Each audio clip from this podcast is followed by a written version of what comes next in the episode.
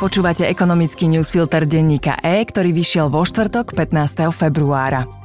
Strana SAS včera zverejnila informáciu, podľa ktorej vláda zvažuje vyššie zdanenie lepšie zarábajúcich ľudí sadzbou 35% pri príjmoch nad 100 tisíc eur ročne. Opatrenie by mohlo byť súčasťou ďalšieho konsolidačného balíčka. Slovenská ekonomika má už teraz problém s príliš vysokým daňovým a odvodovým zaťažením práce. Návrh vlády zatiaľ nepoznáme, no pri takýchto príjmoch si už teraz štát od špičkových manažérov a ich firiem berie odvody a daň z príjmu fyzických osôb na úrovni polovice ich čistých príjmov. Predseda SAS Richard Sulík má pravdu v tom, že ekonomiku nad vodou držia práve súkromné firmy, nie štát.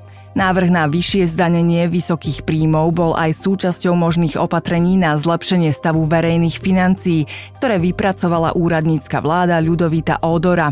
Podľa nej by sa však potrebné úspory dali oveľa lepšie dosiahnuť opatreniami menej škodlivými pre ekonomiku, adresnejším zacielením sociálnych výdavkov, znižovaním výdavkov vo verejnej správe, zvyšovaním nepriamých daní či vyšším zdaňovaním škodlivej spotreby a znečisťovania životného životného prostredia. A Odorová vláda celkom isto nepočítala s tým, čo urobili členovia Ficovho kabinetu minulý týždeň, teda že si v tejto situácii zároveň sami podstatne zvýšia čisté príjmy, a to tak, aby z rozhodujúcej časti svojich príjmov neplatili ani dane, ani odvody.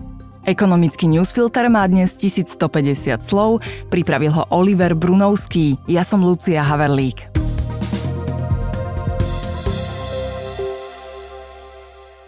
Vláda včera schválila návrh zákona o mimoriadných opatreniach pre strategické investície. Do parlamentu ho posiela so žiadosťou o ďalšie skrátené konanie. Mimoriadne rýchle bolo už aj medzirezortné pripomienkové konanie. Minister dopravy Jozef Ráž naň vyhradil len 7 dní. Štát chce v úvodzovkách zásadne zrýchliť povoľovanie a výstavbu veľkých investícií, najmä diálnic a veľkých železničných projektov. Patriť by sa mali aj projekty nad 100 miliónov eur, ktorých realizácia je vo verejnom záujme. Môže ísť aj o zdravotnícke zariadenia a stavby, ktoré majú slúžiť na obranu a bezpečnosť štátu. Napriek krátkosti pripomienkového konania k návrhu prišlo 499 pripomienok, z toho 195 zásadných. Minister Ráš ich čiastočne zohľadnil. Návrh sa stretol s kritikou najmä zo strany mimovládnych organizácií. Zasiahne totiž aj do vlastníckých práv a oslabí postavenie úradu pre verejné obstarávanie alebo útvaru hodnoty za peniaze, ktorý posudzuje efektívnosť investícií. Zo zákona vypadli ustanovenia, ktoré mali oslabiť kompetencie samozprávy v oblasti územného plánovania. Ráž tiež zúžil okruh investícií, ktoré môže vláda označiť za strategické. Kritéria vláda určí nariadením. Problematické je aj ustanovenie o hodnotení efektívnosti navrhovaných investícií. Na rozdiel od doterajšej praxe, keď to robil útvar hodnoty za peniaze a často našiel možnosti výrazných úspor, by to teraz mohli robiť aj sektorovo blízki analytici. Tí však môžu sledovať iné priority ako efektívnosť. Nový stavebný zákon, ktorý schválila ešte bývalá vládna koalícia, mal mať účinnosť od apríla a zjednodušiť a urýchliť vydávanie stavebných povolení, sa o rok odkladá. Odhlasovali to poslanci v útorok. Do budúceho roka chce ministerstvo dopravy zákon dopracovať, pretože pre veľkú reformu stále chýba napríklad informačný systém či vykonávacie vyhlášky. Pripravené nebolo ani ministerstvo životného prostredia, ktoré malo podľa pôvodného znenia zákona prevziať úlohy, na ktoré mu chýbajú kapacity. Veľa z výhrad Európskej únie bolo ošetrených pozmeňovacími návrhmi, tvrdí podpredseda vlády pre plán obnovy Peter Kmec o viacerých listoch, ktoré Európska komisia v posledných týždňoch poslala Slovensku. Komisia v nich opakovane varovala pred zrýchleným schválením zmien, ktoré môže byť v rozpore s európskym právom a finančnými záujmami únie. Zvlášť sa obávala napríklad zrušenia špeciálnej prokuratúry, ktorá má slúžiť práve na ochranu európskych peňazí. Európska únia zároveň už minulý týždeň zastavila posudzovanie slovenskej žiadosti o štvrtú platbu z plánu obnovy, prevyšujúcu 920 miliónov eur, kým jej vláda nevysvetlí nejasnosti. Prípadné sankcie by pritom mohli znamenať nielen pozastavenie platieb z plánu obnovy, ale aj pozastavenie čerpania ďalších eurofondov z aktuálneho programového obdobia, tak ako sa to stalo Maďarsku a Poľsku. Podľa Kmeca sa teraz agenda špeciálnej prokuratúry presúva na generálnu prokuratúru. Citujeme, takže kým doteraz finančné záujmy únie ochraňovalo 30 špecializovaných prokurátorov, ponovom ich bude ochraňovať 64 prokurátorov, čím sa ochrana ešte zvýši. Chýbajúce výdavkové limity sú teraz podľa neho v procese schvaľovania. Ministerstvo financí si vyjasňuje postup s rozpočtovou radou. Vláda má vysvetliť aj udržateľnosť dôchodkového systému pre zavedenie 13. dôchodku. Kmec tvrdí, že preto teraz hľadajú kompenzačné opatrenia.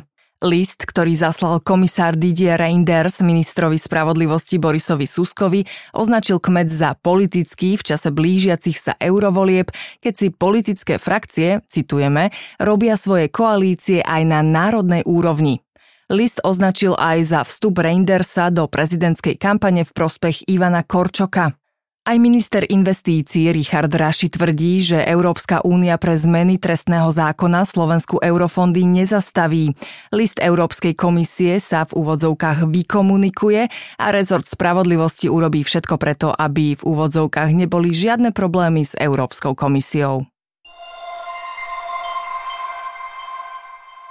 Slovenská ekonomika v závere roka rástla rýchlejšie ako eurozóna aj ako susedia z Vyšehradskej štvorky.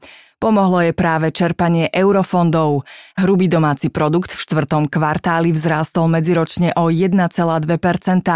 Výrazne tým prekonal eurozónu, ktorá zaznamenala len nepatrný 0,1% rast. Čísla zverejnil štatistický úrad v rámci tzv. rýchleho odhadu HDP, detailné údaje budú známe v marci. Zo štátov bez eura rástla poľská ekonomika v závere roka len o niečo pomalším tempom ako slovenská. Maďarská však stagnovala a Česká medziročne klesla. Slovensko bolo z tejto skupiny najlepšie aj v celoročnom vyjadrení, hoci rast HDP sa spomalil z 1,8% v roku 2022 na vlaňajších 1,1%. Rovnako ako v iných krajinách Európskej únie, aj na slovenskú ekonomiku doľahla kombinácia zvýšenej inflácie, drahých úverov a oslabeného exportu. Maloobchodné tržby medziročne rástli iba v januári a väčšinu roka bol v mínuse aj priemysel. Pred hlbším prepadom ho zachránili len automobilky, ktorým sa v Lani napokon podarilo výrobu zvýšiť. Na výkon ekonomiky v priebehu celého roka pozitívne vplýval aj narastajúci prebytok zahraničného obchodu, spôsobený najmä poklesom dovozov. Na druhej strane ekonomike pomohli investície. Slovenské vlády sa usilovali vyčerpať do konca roka eurofondy, ktoré by inak prepadli. Podľa Ľubomíra Koršňáka z Unicredit Bank by sa v tomto roku slovenský ekonomický rast mal zrýchliť len nepatrne na 1,4% a skutočnosť môže byť horšia, ak by sa komplikovala globálna doprava pre útoky húsiovcov na lode v Červenom mori. Slovenská sporiteľňa je optimistickejšia, počíta s dvojpercentným rastom a spolieha sa na domácnosti, ktoré by po výraznom poklese inflácie mohli začať viac nakupovať. Pomôcť by malo aj oživenie dopytu zo zahraničia v druhej polovici roka.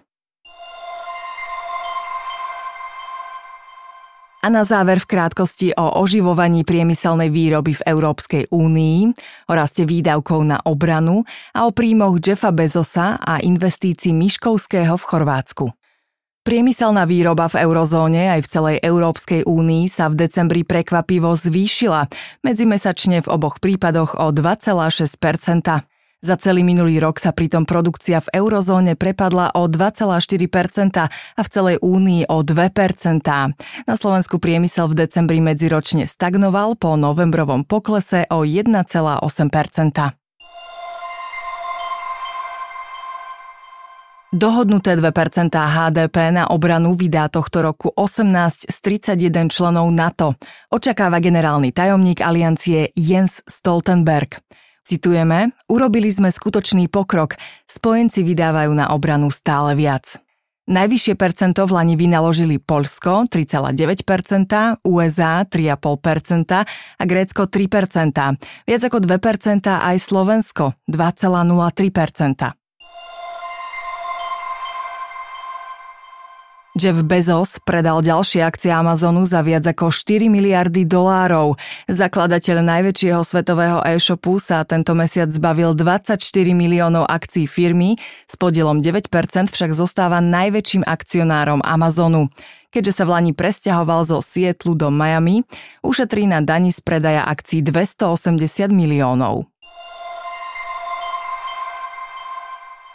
Podnikateľ Jan Miškovský ide stavať v Chorvátsku svoj prvý solárny park s výkonom 35 MW a rokuje o ďalších projektoch dohromady za 350 miliónov. Miškovský má blízko k oligarchovi Jozefovi Brhelovi, obaja zbohatli na štátnych zákazkách v IT a energetike. Ekonomický newsfilter dnes pre vás pripravil Oliver Brunovský. Do počutia zajtra.